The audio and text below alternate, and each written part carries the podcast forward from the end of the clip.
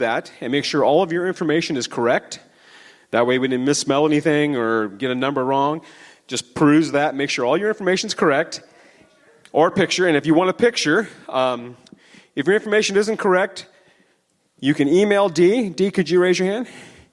And I believe her email information is down there. Could you stand up and raise your hand? Oh. Oh, she's good. She's good. and if you want your picture, also please contact her, and uh, we'll get that correct. So we have a bullet. We have a a physical hard copy phone book for you kids. That was something we used to have way back in the day. They were made from stone, and we carved on them. No. All right. Um, Robert has a couple items if you'd like them. Uh, a king mattress, brand new. If you want a king mattress, brand new, never used, or an air hockey table. I'm kind of thinking air hockey table over mattress, but that's just me. Uh, see, Robert. Robert, if you raise your hand, those are free. You can arrange to come get them from him. All right, March 12th at 1 p.m., we're going to have a memorial here at the church for Marcus. A lot of you remember Marcus, and um, the memorial here is going to be March 12th at 1 p.m., and there will be a uh, fellowship afterwards with food and, and such. So, and if you'd like to help out with that, please come contact me or Kai. Yeah, we'll be getting you part of the, the college course. Great. And if you uh, want to help set up or do anything like that, just come back. Just come come see me or see Kathy, and uh, she can let you know. I can let you know. All right. Um, Ladies Life Group Thursday, six thirty, and the subject is. Oh, that's right, ladies. You're going to bring your own subject. Don't forget to do your homework. Bring your own subject to discuss with the ladies. All right, and have some good fellowship and iron sharpening iron. All right. All right, that is it for our announcements. Don't forget all other functions and announcements. There's a lot more, but they're our routine ones. They're in the bulletin. If you didn't get a bulletin when you came in, they're back there on the table, so don't forget that. Uh, prayer requests. Let's go right to prayer requests.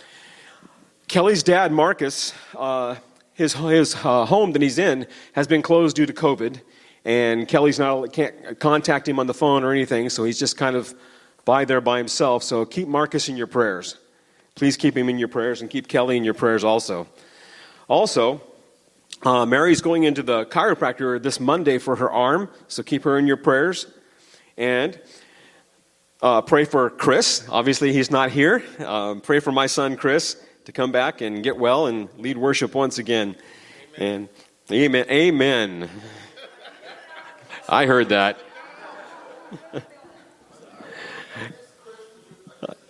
I do too. All right. And uh, praise the Lord. Alan and Cora are here with us today, and they're back. So, amen. We definitely miss them. So, praise God. So, continue to pray for them and uh, continue to keep them in your prayers. All right. Well, that is it for our prayer request. If you didn't get your prayer request up to me to get it announced here, don't worry. That little brown wooden box on the corner there, the smaller wooden box, that's for your prayer requests. You get those in, and then we'll get those prayers out and on the prayer chain, and we'll get them out to the whole family so we can all pray for each other throughout the week because that's what families do. Amen. Will you bow your heads? Dear Heavenly Father, Lord, we thank you and we exalt you. And Father, we just, once again, Lord, we are grateful that we are so blessed. We are blessed with, with salvation. We are blessed with the Holy, indwelling Holy Spirit. And we are blessed because we serve a great God. And Father, we are blessed because of the salvation and the redemption that Jesus has done and has paid for us, that we can come before your throne, Lord, and we can bring these requests, bring our prayers before you, and lay them at your feet. And Father, we just lift up uh, Kelly's dad, Marcus. And Father, we just ask that you would uh, just be with him, Lord.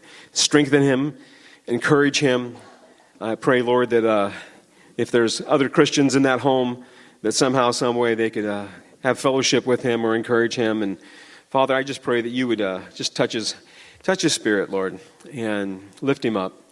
And Father, be with Kelly as he's going through this time, not being able to talk to his dad, that you would just give him strength, Lord God. And Father, we pray for Mary that you would uh, guide this chiropractor and uh, uh, properly adjusting her arm and back and whatever is affecting her arm. And Father, we pray that you would heal that. And Lord, we pray for Chris that you would, uh, whatever this is a cold or COVID or we, we don't know. He's just having symptoms. And we just pray that you would uh, heal him and he get the rest he needs today and tomorrow. And Father, that you would just restore him back to, back to health. And Father, we thank you so much that Alan and Cora are here, healthy and strong. And Father, we're so glad that you brought them back here in fellowship with us. And Father, we ask that you would continue to watch over and guard them. And Father, continue to, to heal them. And Father, we're just, we're so blessed, Lord. Thank you. And Father, we lift up again the sermon. We lift up our pastor. And Father, we ask that you would anoint him, like we've asked previously, that you would anoint him with your spirit, Lord. We ask, Lord God, that your word would go out, Lord, unhindered, that, um, that you would cancel out the man, Lord God, and your word, by your spirit, would go out and through and touch all of us here. Father, we ask that your word would impact us all. Father, we ask that your word would change us all, that we would not be settling for yesterday's victories. Those are yesterday's. Father, move us on to higher ground, we pray. As we as we relinquish ourselves to the Holy Spirit, Lord God, move us on to higher ground. Father, we thank you. Bless this time. Anoint this place. Anoint our pastor. In Jesus Christ's name we pray. Amen. Amen. Pastor Bill.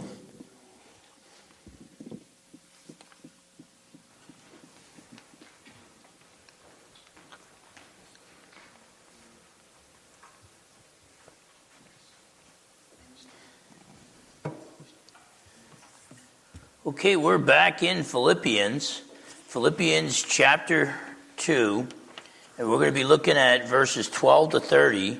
Hopefully, I'll be able to uh, finish the chapter today, but we'll, we'll see how it goes.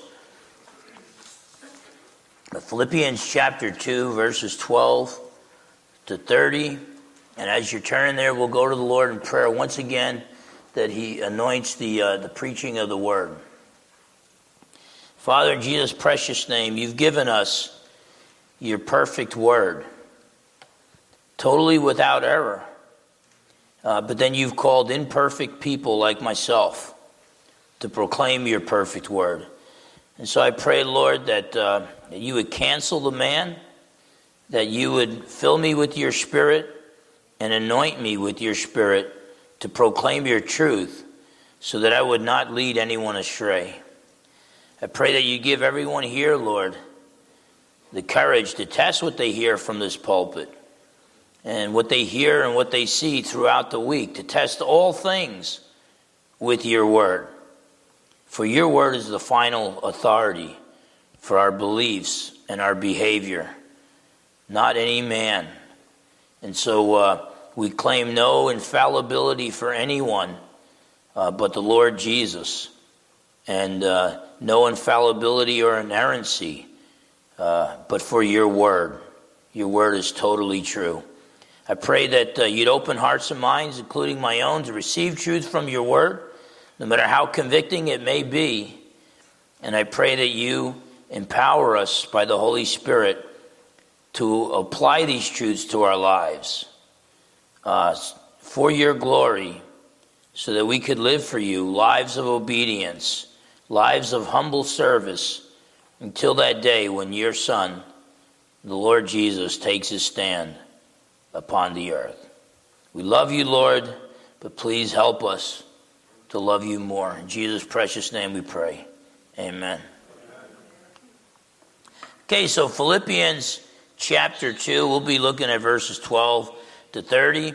As an introduction, remember the first 11 verses of Philippians Paul commanded us. He commands the Philippians, but he commands us as well to be united in Christ. And again, God is not this uh, big unity freak that he just all he cares about is unity. Um, you can unite with, uh, you know, I know some people that they could unite with anybody because they don't stand for anything. So if they're around a Buddhist, then they become a Buddhist. They're like chameleons, you know? And then if they're around Christians, they act like they're Christians and all. Um, but God wants unity in truth, unity in Christ, unity in that which is right and that which is true. And so Paul commands us to be united in Christ. Are we united as a church? Um, you know, that's something we've got to go before the Lord on. I think we have some pretty tremendous unity here, but I'm sure God wants us even more united and looking after one another. And when, when one is hurting, we all hurt. When one rejoices, we all rejoice. You know, Paul says, uh, rejoice with those who rejoice and weep with those who weep. So we need to be united in Christ. Well, to do that, Paul says you got to be humble. You got to put others' needs before your own. And then what he does is he gives us the perfect example of humble service, and that's Jesus. And he talked about how Jesus, so even though he continues to exist as God, the second person of the Trinity, he chose, voluntarily chose to become one of us and humbled himself, even to the point of death, even death on a cross. And he did that for our needs. He wasn't putting his needs first. You know, once, you know, God has no needs, but once God the Son adds a human nature, he has needs for food and water and comfort and shelter, just like we do. But he chose to put his needs on the shelf and to suffer and die, even the most shameful way and most uh, painful way possible death by crucifixion. So, Paul uh, gives us Jesus as the perfect example of humble service. And remember, Jesus humbled himself, and then God the Father exalted him, so that at the name of Jesus, every knee shall bow and acknowledge that Jesus Christ is Lord to the glory of God the Father. They're not in opposition. Okay, the three persons of the Trinity um, work hand in hand. And um, so, um, so he gives us Jesus as that perfect example. So if we're James 4:10, humble yourselves in the sight of the Lord, and he will exalt you. So it's our job to humble ourselves, not exalt ourselves, but to humble ourselves. I mean, if I'm doing a good job, and some days I think I am, some days I think I'm not. If I'm doing a good job, you know, people ought to be able to say, now, that guy there behind the pulpit is uh, one of the most humble servants we have in this church. Okay? Um, it shouldn't be, oh, he's a, he's a holy man, he's a pastor, he's the boss. When he says to do something, you do it. It shouldn't be that way. This is not power leadership, this is servant leadership. And so, like the Lord Jesus, who washed the disciples' feet, I'm supposed to lead uh, the, the flock by serving the flock. You're supposed to lead those in your ministry by serving others. So, if we're going to have unity, we've got to have one mind, the mind of Christ, and we have to join together in humble service and place the needs of others before our own. So that's what Paul told us in Philippians 2 1 to 11. Now he's going to tell us to be obedient and humble servants, and he's going to tell us how to be obedient and humble servants. So look at verse 12. Philippians chapter 2 and verse 12. Therefore, my beloved, he, he calls the saints, you know, he planted this church, he loves them, they're his beloved. Therefore, my beloved, as you have always obeyed, not as in my presence only, but now much more in my absence, work out your own salvation with fear and trembling. So, first, he tells us, you know, if you're going to be an obedient, humble servant, you got to obey the Lord even when no one's watching you. Paul says, man, you, you guys, you Philippians really obey the Lord when I'm in town. But I want you to also obey the Lord when I'm away, preaching miles away. Okay? How many of us are really, really good workers when the boss is watching? When the human boss goes somewhere else,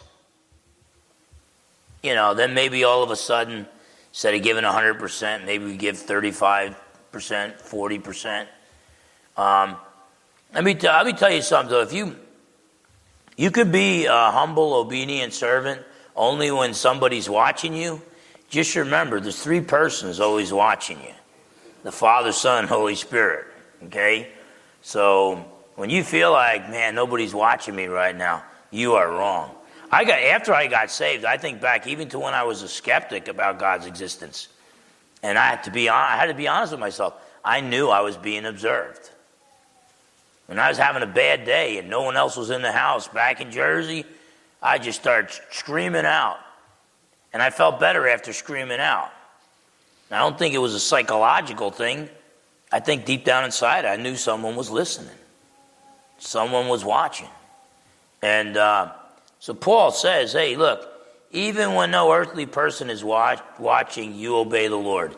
Even when Paul's not in town, even when your spiritual leader's not in town. I hope there's nobody here that, you know, we all have our issues, okay? But I hope there's nobody here that's got this incredibly foul mouth, except when Pastor Phil or Pastor John or Pastor Willis or Pastor Pat are around. then all of a sudden they clean and clean up their their language and stuff like that. And um, no, and, and it's uh, and and be totally honest with you. Who cares about Pastor Phil? The Lord is watching. We serve the Lord. Amen. So, you know, that's like Paul could say in Colossians whatever you do, do your work heartily as for the Lord rather than for men. So, if you're a Christian, your boss is always watching. And so, you always be a godly person. Okay? And so, first, you want to be an obedient, humble servant? Obey the Lord even when no one is watching. And then he says, in that last half of verse 12 and verse 13, something really interesting. Work out your own salvation with fear and trembling. Why? For it is God who works in you, both to will and to do for his good pleasure. So we're told to work out our salvation with fear and trembling. Okay? Um, we've got a good emphasis right now in the evangelical church in America recognizing that God loves us. And He does. That's biblical truth. That Jesus loves me. That I could fall today and Jesus still loves me. Okay? And um, uh, my friends can abandon me. Jesus isn't going to abandon me. So we're doing really good on Jesus loves me part. God loves me. Okay? But we're not doing so well on the fear and trembling. Okay? Um, sometimes we're singing praise songs and, you know, we're texting somebody or whatever as if, uh, you know, I mean, when, when Moses went on the mountaintop to be in the presence of God, God told him, Take off your shoes, Moses. You're standing on holy ground. When we praise God in song, we're standing on holy ground. When we hear the word of God preached, we're standing on holy ground. When a guy like me preaches the word, when a guy or a gal like you shares the word,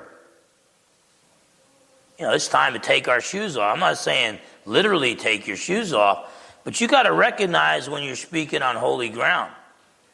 And as you grow in the Lord, guess what you find out? All ground is holy ground. All ground belongs to Him. Okay? And, um, and so we've got to understand look, yes, you know, work out your salvation with fear and trembling. I don't see enough fear and trembling in the American church. It's like God's commands are optional, suggestions. Okay? We need some of this fear. We need much more of this fear and trembling. Amen. Okay? Um, why? Because it's God who's at work in you. The, the triune God, the Father, Son, and Holy Spirit are all at work in us. But we often, you know, think, well, you know, I'm walking with Jesus. Yes, that's true, and Jesus loves me. But remind yourself, Jesus is still the God who created the universe. Tomorrow night, I got to speak to some young people at, at Thrive, and um, people in their 20s and all. And the message that I've got to uh, preach on is in Colossians 1. And it talks about Jesus. He's the image of the invisible God. Okay? It talks about uh, Jesus being the creator of everything, both the visible and invisible, because some of the Colossians were actually worshiping angels. And Paul's like, What are you talking about? Jesus created everything in heaven and on earth. Okay? There's people being fooled by UFO space brothers that are manifesting themselves physically and acting, demoting Jesus to one of the space brothers. And the space brothers made us, and we're going to blow this planet up unless we start worshiping the space brothers. Look, look, any, you know, John tells us, test the spirits because they're not all from God. Whenever you get a messenger, you test the messenger by that message. Okay? And if the message does not give worship and glory to Jesus, that's a false message. And so we, we got to remember yes, Jesus loves you. Yes, Jesus indwells you. But Jesus is still the God of Abraham, Isaac, and Jacob. He is the God of Peter, Paul, and John. He is your creator. If he doesn't will you to continue to exist, you'd go out of existence immediately. It's, a, it's as if you're standing at the, uh, uh, on the top of a cliff and you take one step off, or you, you step off with both feet and you're just hanging there. That's the, we're just hanging in existence. What's, what's holding us in existence? It's Jesus. Our Creator is also uh, our sustainer. And, uh, and so we, we gotta, we gotta remind ourselves there's gotta be a certain amount of fear and trembling. Now, John's later on gonna say in First John that eventually perfect love casts out all fear, and there's no fear in judgment. Okay? I don't know about you, but I'm not there yet. Okay? Every time, time I think, okay, yeah, I'm perfect in love, God throws somebody in my life who starts pushing all my buttons. Okay? And I find, okay, I'm not there. So there's got to be that fear and trembling. Um, you know, if some big wig politician walked in the room, or some famous celebrity, you'd probably get nervous and get sweaty palms. Okay? Yet, we're like totally comfortable with Jesus. There's got to be that healthy fear and trembling. Now, notice, notice not just what's being said, but what's not being said. That second part of verse 12 does not say, work for your own salvation with fear and trembling. We don't work for salvation. You know, Ephesians 2 8 to 10, for by grace, it's a free gift, it's God's charity. For by grace you have been saved through faith. Okay? Not of works. It's a gift of God. Okay? For by grace you have been saved through faith, that not of yourselves is the gift of God, not as a result of works, that no one should boast. And then in verse 10, Paul says, For we are his, God's workmanship, God's work of art, created in Christ Jesus for what? For good works. So Christians don't do good works to get saved. We do good works because we are saved. Good works are not the cause of salvation, good works are the result of salvation. Okay? Um, you know, I like boxing. I got a few people here that have done a little boxing, and uh, I like boxing and all. But and, there, and there, a lot of times, you know, you get to that point where you think you're like this good, okay, and so you step in the ring with a guy who's that good, and he starts whooping on you, and you realize, man, I should have stepped in the ring with a little bit of fear and trembling. I'm not as good as I thought I was, okay. Um, we call ourselves Christians. We think, yeah, I'm just good as a boxer. We call ourselves Christians. We say we believe, okay? Just keep in mind Human beings are experts at self deception. We deceive ourselves. It's easier for us to deceive ourselves than it is for us to deceive anybody else. Okay? Every time you sin, it comes with a built in excuse that you automatically embrace. And then if you're a godly man or woman, you say, Lord, forgive me for justifying my sinful act. Um, your spirit is telling me, no, what I did is wrong. Okay? But what often happens, you do you get angry, you blow up at somebody, and then it comes with this excuse to say, "Yeah, it was righteous anger. God wanted me to get mad at that guy." And um, and then you have a difficult time convincing everybody else. Everybody else is like, "No, you blew your top. It was unjustified." Okay, but don't. What Paul is saying is this: don't play games with Jesus. Because Jesus loves you so, so much, that doesn't justify you demoting him to your buddy. And the two of you just hang out. And you're just casual about your walk with the Lord. Okay? Uh, James makes it real clear that true saving faith will produce good works. Okay? Faith without works is dead. If you do believe, your life should be characterized by humble obedience to the Lord. Okay? And um, Paul tells the Corinthians, 2 Corinthians 13 5, examine yourselves to see if you're in Christ. Okay? So, th- this idea that you can be a believer and a true believer who's born again and indwelt with the Holy Spirit and you still have a foul mouth, you get drunk all the time, you're getting high all the time, you treat people like trash, you rip off people, you cheat on your taxes, and the list goes on and on. And you're living just like you're immoral, you're living just like the world lives, and you keep telling yourself you're a believer. You're not a believer, you're a liar. Okay? So, I mean, and this is what James, the half brother of Jesus, is saying. You can't tell me, you, you'll never convince me that you met my brother and you personally know my big brother if he hasn't changed your life. Okay? If you know Jesus, if you really are trusting in him for salvation, it will make changes in your life. Okay? Now, God does not, the Holy Spirit does not give us the gift of judging. So don't be spying on others. Okay? And, um, um, but, you know, and you got to understand, some of us come from rough backgrounds before we got saved, okay? So, so please keep that in mind that as um, we walk with the Lord, that the key is that we're moving forward in our walks. There's, you might meet some Christian brother or sister a little rough around the edges.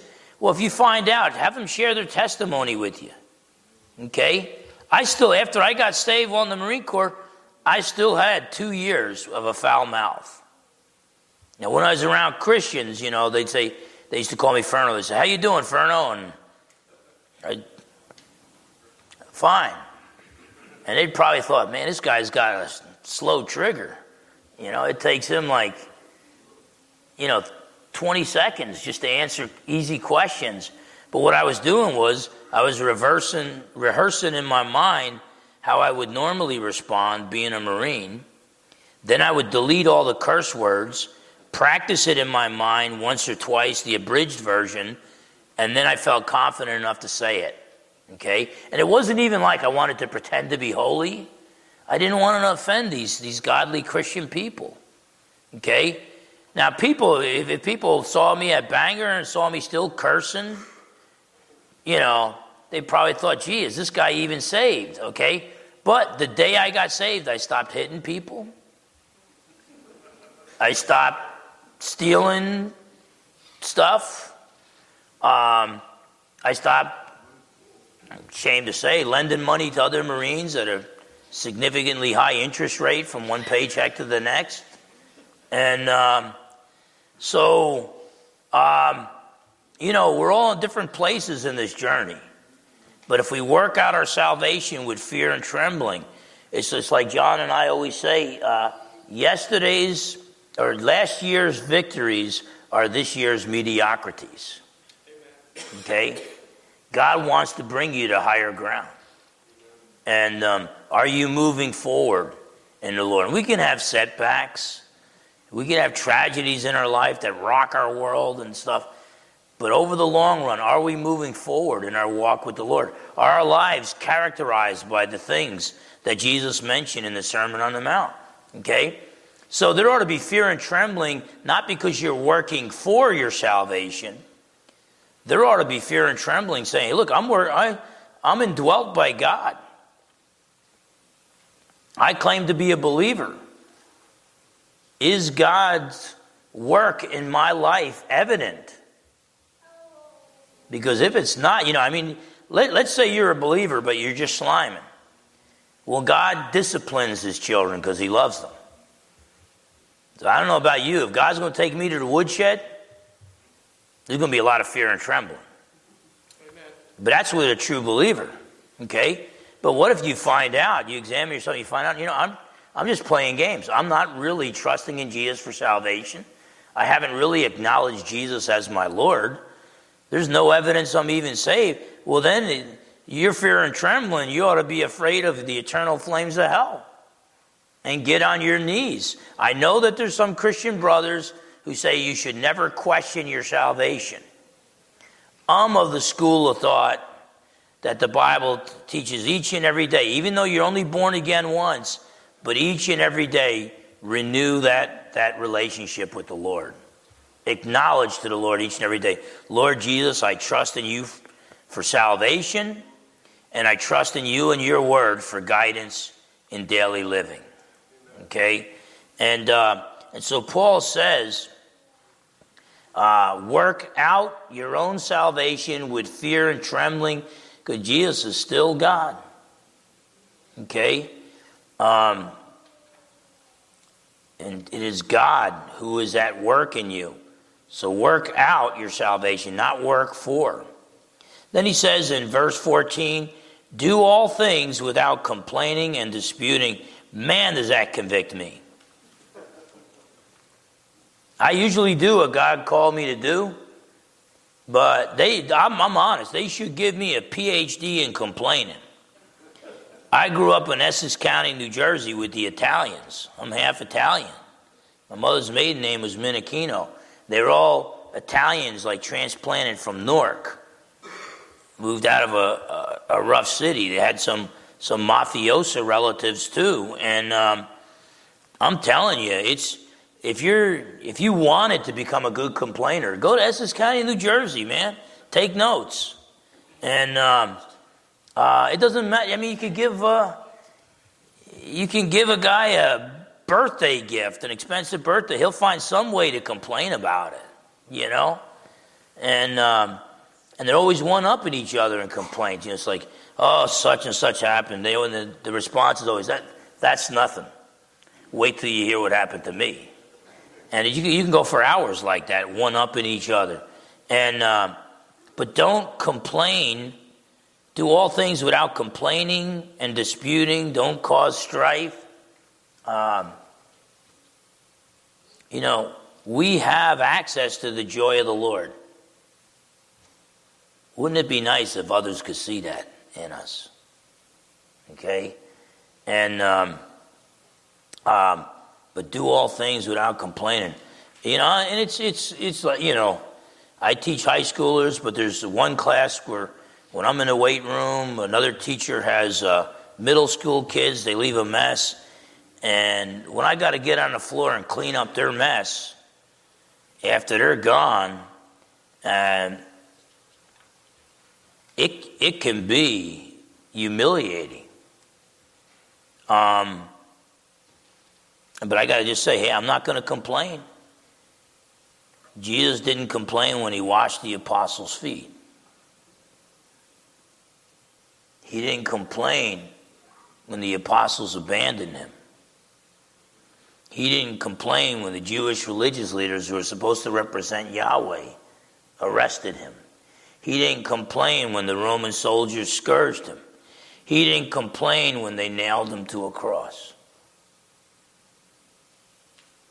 Oh, I got to pick up a mess from some middle school kid that left in my room. And I think I got the right to complain.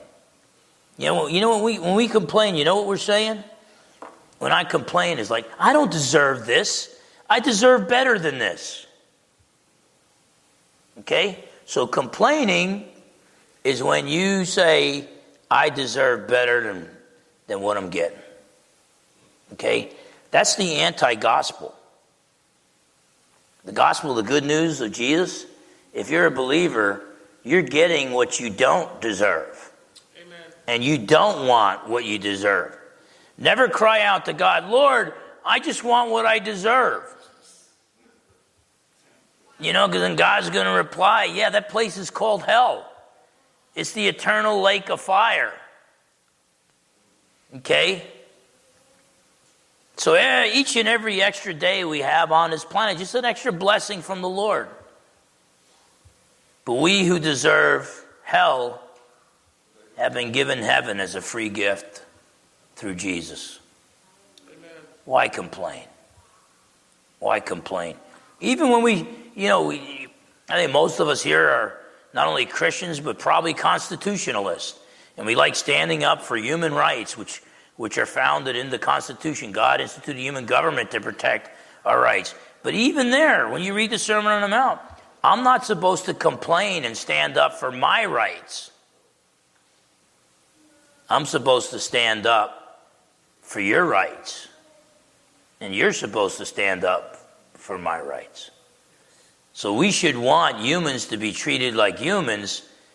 But if people kick us around, Jesus said, if you find the world hates you, know, it hated, know that it hated me before it hated you. John 15, 18. Okay? God didn't promise us a rose garden or a picnic, He promised us a war. And uh, we are on the winning side, but until the king comes back to win the full victory, we're going to get knocked around a lot. Okay? And um, so, um, so do all things without uh, complaining and disputing. I'm telling you, when I'm studying the word to prepare for a sermon, I'm not complaining. I love that part of my job. And um, when I'm preaching, I'm not complaining. I love that part of my job. Okay? Um, when, um, when I'm spending time with my, my bride, we're kicked back and relaxed, I love that. Okay? When it's time for me to take the garbage out or confront the sinning believer, you know, there's parts that are, it's, it's you just don't, God will call us to service, and when He calls it a cross, that means there's going to be some aspects of it that we're not going to be real happy about. But we serve a king who does not complain. And we want to be like him.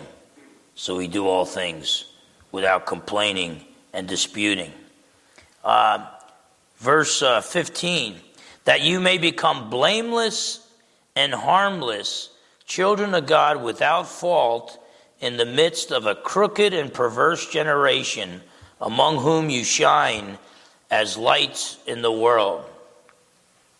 In fact, look at, look at 16 and the verses after. Holding fast the word of life, so that I, says Paul, may rejoice in the day of Christ, that I have not run in vain or labored in vain. Yes, and I am being poured out as a drink offering on the sacrifice and service of your faith, and I am glad uh, and rejoice with you all. For the same reason, you also be glad and rejoice with me. And so Paul says, Look, be blameless, harmless children of God. You know, we, when we suffer, if you're a Christian, you're going to suffer. But don't be suffering because you deserve to suffer. You did something wrong. You should be like Job without blame. We're not perfect, but we ought to know how to repent. Okay? We ought to know how to ask for forgiveness. We ought to know how to turn from our sin. So be blameless, harmless children of God. To be harmless means you're, you're not making stumbling blocks for other Christians. You're not leading them astray. You're not doing harm for God's kingdom. Okay? And, and we, we are children of God. Uh, we've won the right to be children of God through the work of the Lord Jesus. Uh, John chapter 1 uh, tells us about that, verses 13, uh, 12 and 13. But be blameless, harmless children of God. And you might say, well, yeah, that's easy when I'm among people in the church. Because everybody's like that. So that's not hard. Yeah, but Paul says, be blameless, harmless children of God. Where? In the midst of this perverse generation. Okay? We now live in a perverse generation. Ancient, the ancient pagans, man, they at least had an excuse because most of the ancient pagans never even heard of the Word of God. Here we got Western civilization, America and Europe. We've had the Word of God. It's prospered us so much, and now we want to trash it. We want to kick God out of our lives, and now we live in this perverse generation. And the thing we have that the ancient pagans didn't have we now have technology where government leaders and social media gurus can mess with our lives and can watch our every move. And so, what does Paul say? If you, if you live in the midst of, of a perverse generation, be blameless and harmless children of God. Uh, he, he's not saying, look, he's not saying, look, if you live in the midst of a perverse generation, make sure you fit in. He's saying if you live in the midst of a perverse generation, make sure you stick out like a sore thumb. I'm telling you, the children of God don't look normal when we're walking in the midst of the children of Satan. Okay? The line between good and evil right now is so much thicker than it has ever been in American history. So right now it's Isaiah 5:20. What are those who call evil good and good evil. And what, is, what does God say? What do we do in the midst of this perverse generation? Be blameless, harmless children of God, and shine as lights in the world. Shine as lights in the world. Look at Matthew 5. Gospel of Matthew, chapter 5. It's in the Sermon on the Mount. Verses 14 to 16. And Jesus says this, talking to believers, you are the light of the world. Wait a minute. I thought Jesus in John 8 12 said he's the light of the world. Yes, he's the light of the world. But then if you trust in Jesus for salvation, he shines his light through you. So now the church, as the body of Christ, becomes the light of the world. You are the light of the world a city that is set on a hill cannot be hidden. You, you could see its light all over. Nor did they light a lamp. And by the way, you know, when you're going down, what is it, Sylvan Way?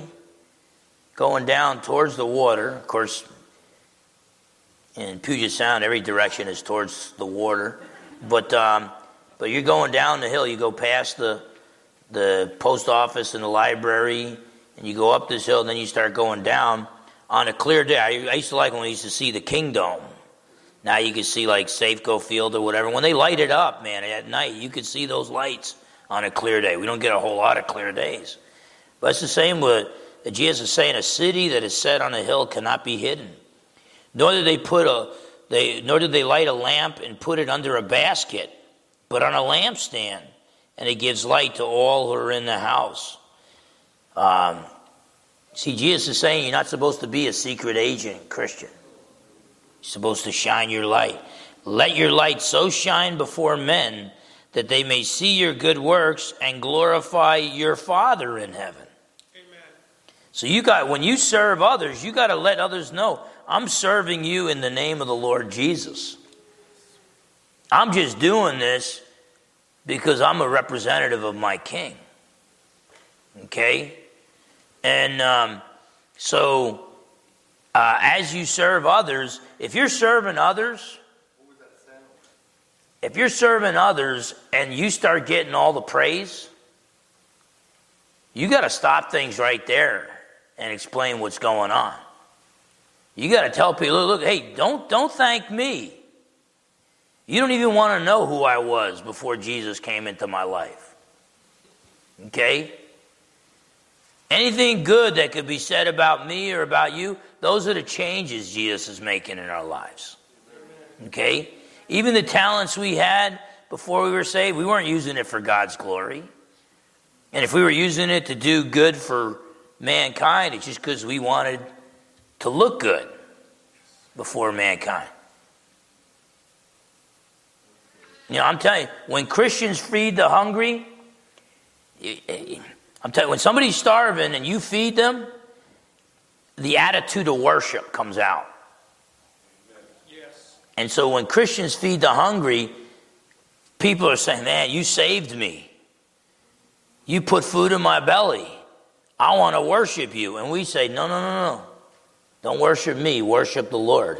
Amen. He sent me and empowered me and prospered me to do this. Okay? That's what God, why government welfare is so bad. Because when the government feeds the hungry and people get that attitude of worship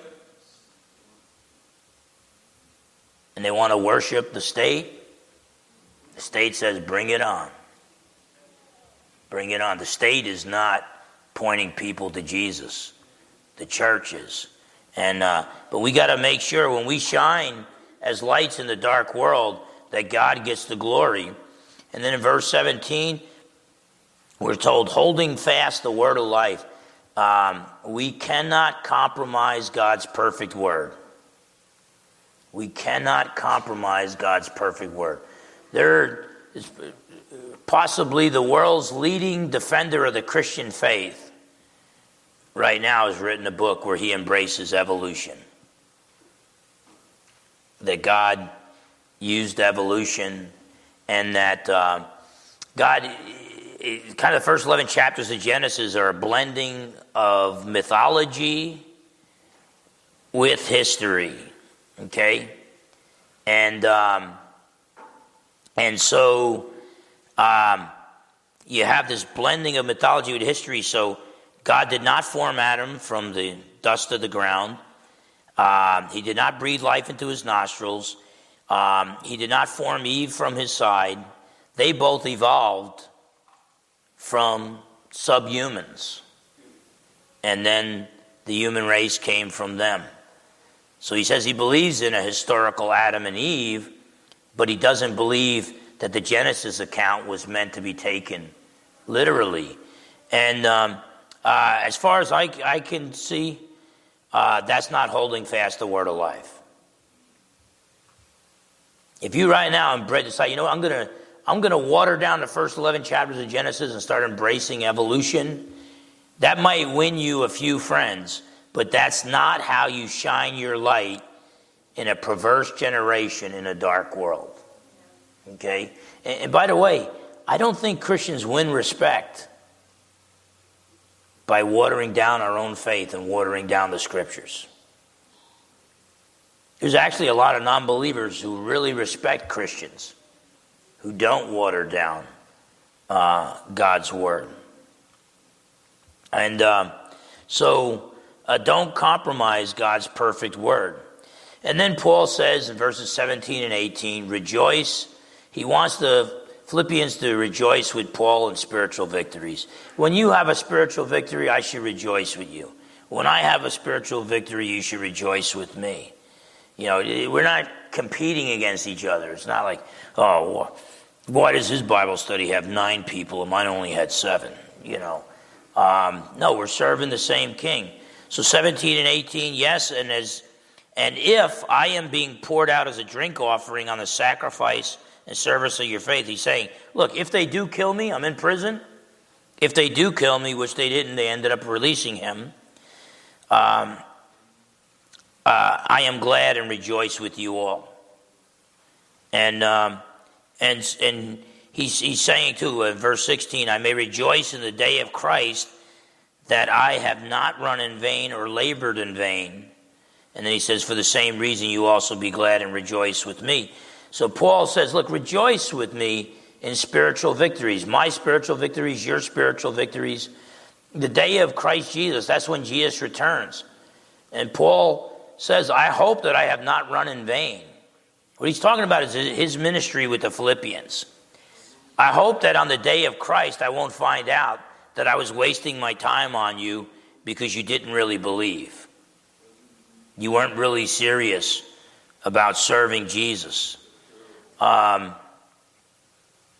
so Paul says, I hope I've not run in vain. I hope you Philippians will persevere in the faith and grow in Christ. And then Paul could say, even if I die here in prison, uh, I still rejoice with you. Okay? So Paul gives us a lot of instruction about how to be obedient, humble, and humble servants. And then he gives us two examples of obedient, humble service. One is Timothy. Look at uh, verse 19. But I trust in the Lord Jesus to send Timothy to you shortly, and I also may be encouraged, that I also may be encouraged when I know your state. So I'm going to send Timothy, and Timothy's going to give me a report, and I know it's going to be encouraging because you Philippians are, are sold out um, for the Lord. So Paul says he's going to soon send Timothy. Now, if you want to find out about Timothy, just whether online or get one of the big old Strong's Concordance, look up Timothy. He's written about all over the book of Acts. Uh, starts out in chapter 16 after Paul gets in an argument with Barnabas and doesn't want to take John Mark with him on the second missionary journey because John Mark wimped out on the first one. I think Paul felt a little guilty and he found a young guy and uh, the young guy was half Jewish, half Greek. His name was Timothy. And Paul even got the guy circumcised because he had a Jewish parent, and the Jews in the area wouldn't listen to him on spiritual matters if he wasn't circumcised. If he was fully Greek, Paul's coming from the Jerusalem Council. Paul would have said, uh, "No, we don't. We don't circumcise Gentiles. Gentiles don't have to become Jews to be saved." But because he was half Jewish, Paul had him circumcised, and then he began he became like a spiritual son to Paul. And you find Timothy being faithful throughout the book of Acts. You, Paul even wrote First and Second Timothy to him. When Paul was about to die in his second Roman imprisonment, he got a letter out to Timothy. Tell him not to be afraid. God's empowered you for the work that he's called you to do. Throughout the book of Acts, we see Timothy. Timothy is mentioned over and over again. Paul, even I mean, at the start of this letter, greeting Paul and Timothy, bond servants of Jesus Christ, to all the saints in Christ Jesus who are in Philippi. Uh, either Timothy co authored some of Paul's letters, or Paul's just saying, he's right here by my side. Okay? And um, powerful warrior with the Lord. We find out from Paul's letters to him, the guy had stomach issues.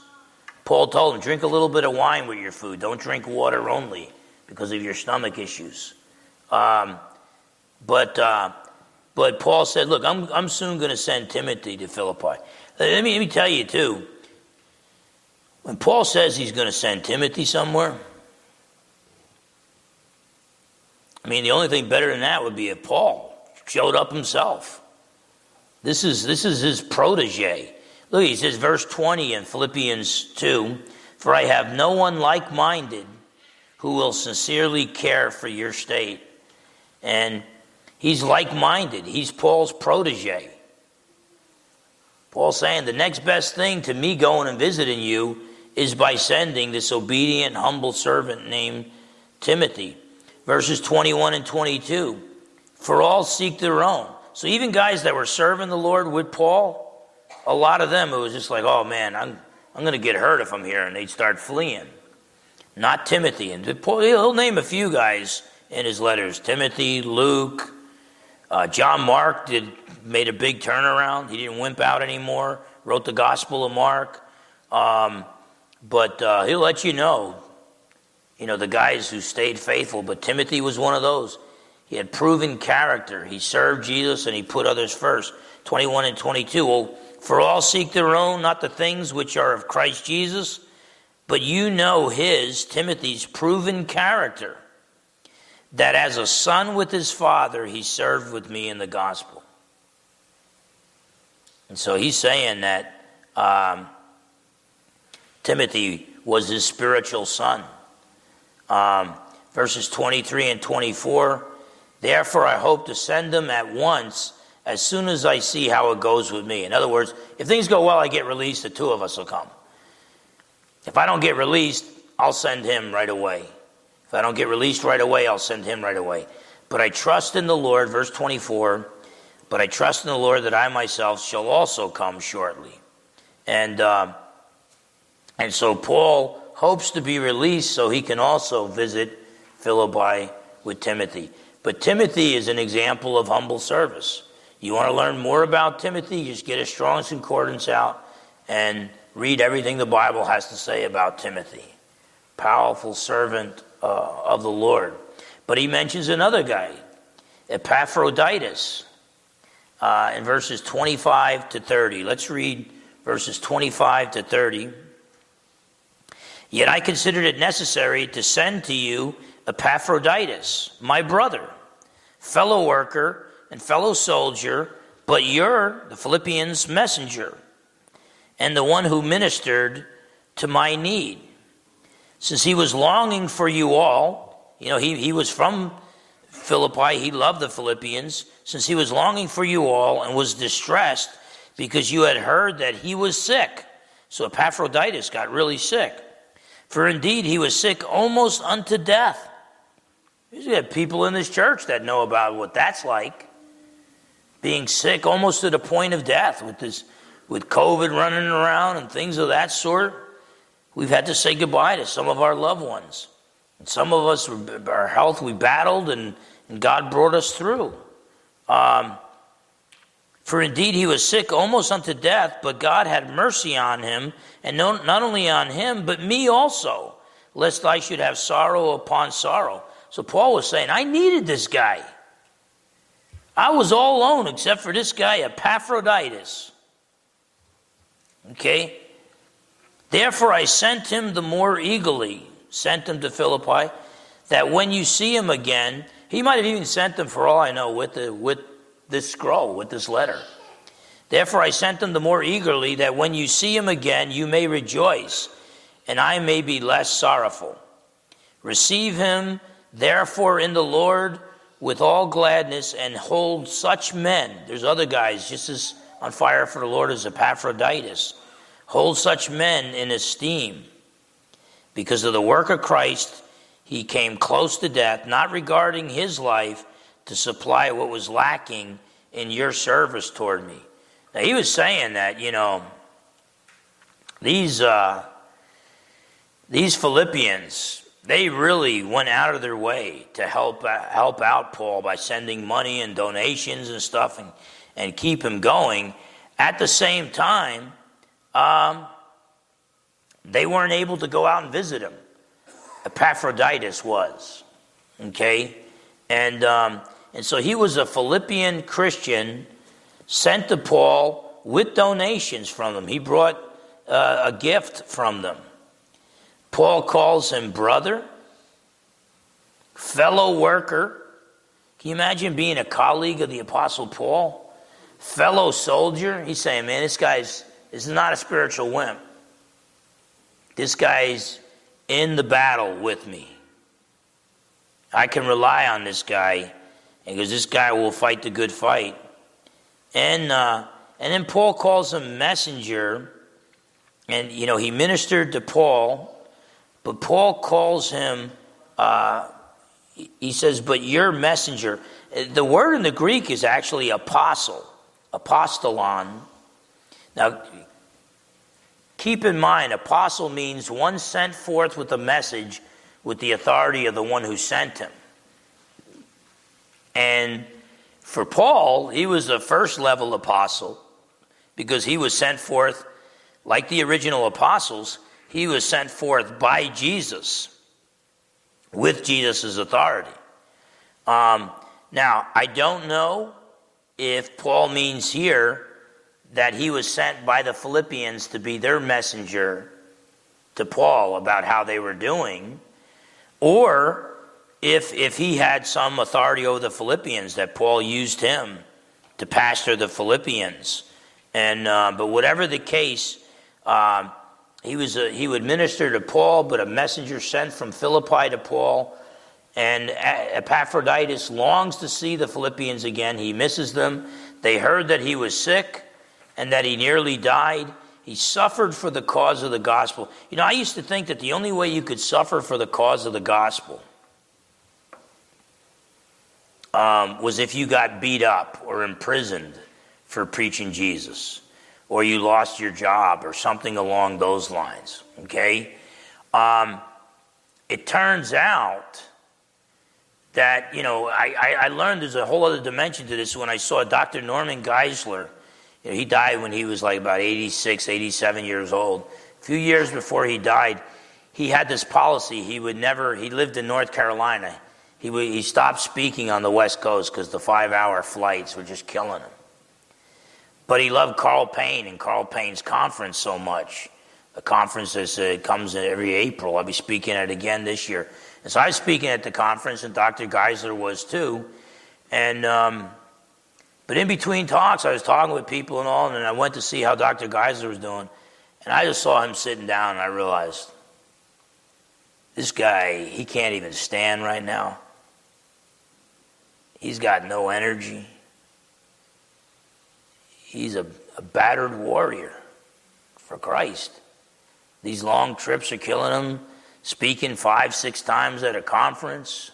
And um, um, so you got to understand that sometimes, sometimes our suffering for Christ is not just getting beat up on, but maybe it's going that extra mile through the power of the Holy Spirit. That we don't want to burn ourselves out, okay? We need rest. Um, at the same time, there are some warriors for the Lord, some missionaries that are out there right now that are serving Jesus. You know, they're not doing 40 hour work weeks.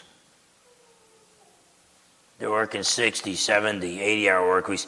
Don't get me wrong, too, because I'm, I'm at a point in my ministry, I have to learn how to, my doctors have told me, I have to learn how to say no.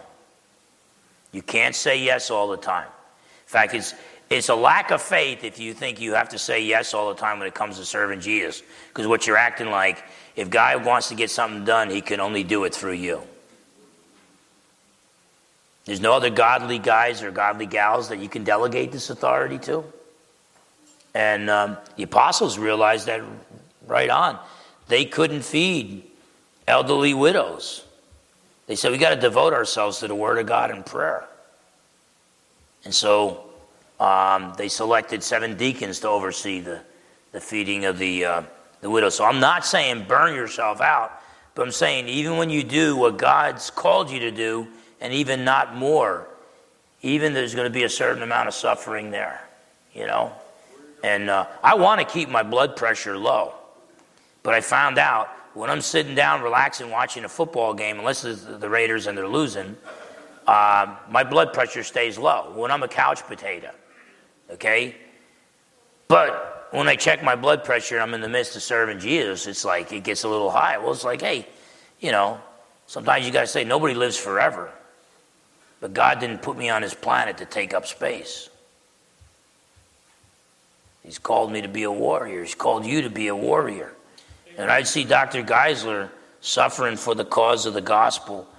And I, I other, there are other preachers and godly Christian leaders that, you know, they're not in it for the money and they're out there serving and giving 100%.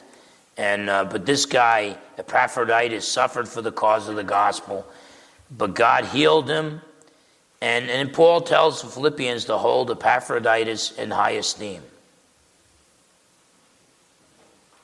I'm not going to ask for a show of hands, but, you know, I kind of wonder how many of us knew Epaphroditus existed before we walked into church today. And we might have read through the whole Bible five or six times, but you just see it's like, man, I can't pronounce that name. I'm just going to pass over that. Okay? And yet, Paul in God's word says, look, guys like Epaphroditus, you need to hold in high esteem. Is that what we do today? I'm telling you, we, we're more likely to hold our favorite athlete or our favorite movie star in higher esteem than godly men and women that are out there serving Jesus. You know? And, um, you know, often a lot of you here, when you're serving Jesus using the gifts that God's given you, nobody's watching you. And you don't get an applaud. The applause, the, nobody claps. Nobody says, great job. Okay, I could brag on Chuck a little. Chuck's not here today. When Chuck gets underneath somebody's car, fixes a, a, a elderly widow's car and doesn't ask for a dime. Okay? That doesn't make him famous. I mean, I'm going to kind of contradict that today, but, you know, people don't point him out and say, yeah, that's him. That's the, the guy I was talking about. That's the celebrity who fixes widows' cars when nobody's looking. Those guys don't become celebrities. We Christians in America, we often view the world, we view reality the same way the world does. And we got to turn that around. We got to look up to men and women of God and hold them in high regard not some blaspheming football player because he knows how to throw a football. Okay? And, um, and so Paul tells the Philippians, hold Epaphroditus in high esteem. I'm, I'm telling you, if this guy had any, was preaching any heresy or was living in sin, Paul be the first one to say, hey, kick the guy out of your church or discipline him or whatever. And he says, no, hold Epaphroditus in high esteem. Okay? Um, sometimes you're getting tired and you're serving Jesus and you feel like nobody's noticing. Paul tells us in the great chapter on the resurrection, 1 Corinthians 15, that because Jesus rose from the dead and conquered death, that the work we do in the Lord is not in vain. God's watching gets right back to obey the Lord even when no human is watching. God's watching. God notices. We don't do things for the glory of men, we, we do things for the glory of God. But Epaphroditus, Paul said, hold him in high, high esteem. I don't think there's any Epaphroditus fan clubs out there today. So some of you right now are a little bit burnt out. You've been serving Jesus, your coworkers are non believers. Maybe they've been making fun of you. Maybe they've been looking down on you. Maybe you got family members who aren't believers. They're giving you a hard time. And you feel like throwing in the towel. Let me tell you, if you're an obedient, humble servant, Paul, inspired by God, would say you ought to be held in high esteem. Okay? And so, who matters? The world's view of you, the world's opinion, or God's truth? The world has its opinions, God has his truth. And so, this guy, Epaphroditus, was a true warrior for Christ, willing to risk his life and his health for Jesus. He, like Timothy, is an example of humble service. So, in conclusion, be united in Christ, put Jesus first and others second. Always work out your salvation with fear and trembling. We don't play games with Jesus. Okay? If you were on the Green Bay Packers and Vince Lombardi was your coach, you would serve Vince Lombardi on the football field with fear and trembling. You didn't want to get a penalty called on the Packers because of you and then go and have to talk to Vince Lombardi. I'm telling you, our God is more powerful than Vince Lombardi. So don't play games with Jesus. Take your walk with the Lord more serious than you take your, your career or anything else. Uh, do all things without complaining. I'm sure Epaphroditus could have complained with his sickness and all. Do all things without complaining. Remember, Jesus took the cross of Calvary and didn't complain. Shine the light of Christ in this dark world. If you tell me how dark America is right now, I will agree with you. It, it is getting ugly. But that just means the urgency for us to shine our light is, uh, is greater now than it was before. Never compromise God's word. The, the, you know, in our in the, evangelical church's attempt to find common ground with the world, we've actually become the world and now we have nothing to offer them. So, yeah, try to find common ground. Non believers are created in God's image, they're fallen. Okay? There's a lot we have in common. Find that common ground, but never do it by compromising God's word. Never compromise God's word. And so follow the example of godly saints and be willing. Do all things without complaining. Be willing to suffer for Christ for the cause of, of his gospel. You know, Paul tells the Corinthians in 2 Corinthians 5.15, and he died for all, Jesus died for all, that they who live should no longer live for themselves, but for him who died and rose again on your behalf. You want to be an obedient, humble servant, live for Jesus. Be willing to suffer for the cause of the gospel. Jesus died for you. Least you can do is live for Him. So it's my prayer that we would be united in Christ, that we would put others' needs before our own, and um, that we would live for Jesus and not ourselves. Let's close with a word of prayer. Father, in Jesus' precious name, I thank you, Lord, for the people that are here today and the people that come to our church, that there's still a remnant, that uh, they're not looking for anything fancy they're just hungry for your truth. They're hungry for your word. And so I pray, Lord, that you would empower us all to shine your light in the midst of a dark, dark world. That you would empower us all uh, to be humble, to be obedient.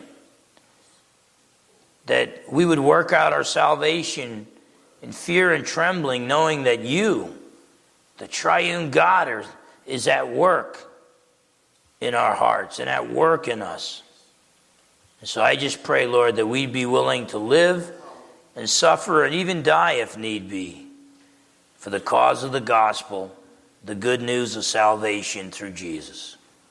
Lord, I pray we all acknowledge that we're sinners, we cannot save ourselves, and that we would trust in your Son, the Lord Jesus, who died on the cross for our sins and rose from the dead to conquer death for us that we would acknowledge that we're sinners, we can't save ourselves, and that we would trust in the Lord Jesus alone for salvation. And remind us, Lord, that when your Son returns, that because he has conquered the grave, the work, the Holy Spirit empowered work that we do for your kingdom has not been done in vain. In Jesus' precious name we pray. Amen. All right. God bless you, everybody. Any special announcements? No special announcements. God bless you all, and uh, have a have a nice week. Don't forget the Bible studies.